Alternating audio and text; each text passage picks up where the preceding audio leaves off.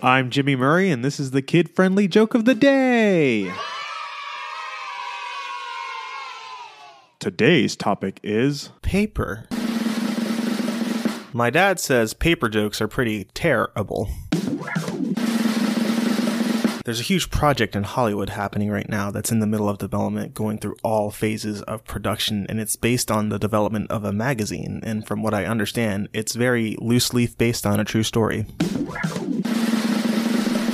One time, a large stack of papers fell on my head. I couldn't believe how hard I got reamed. Thanks for listening to this show. Don't forget to listen to our other shows the Animal Fun Facts, Geography Fun Facts, and the Dinosaur Fun Facts. Music by Kevin MacLeod. Yay, sound effect by Neurologic. I'm Jimmy Murray, and your executive producer is Chris Kremitzos. Keep laughing.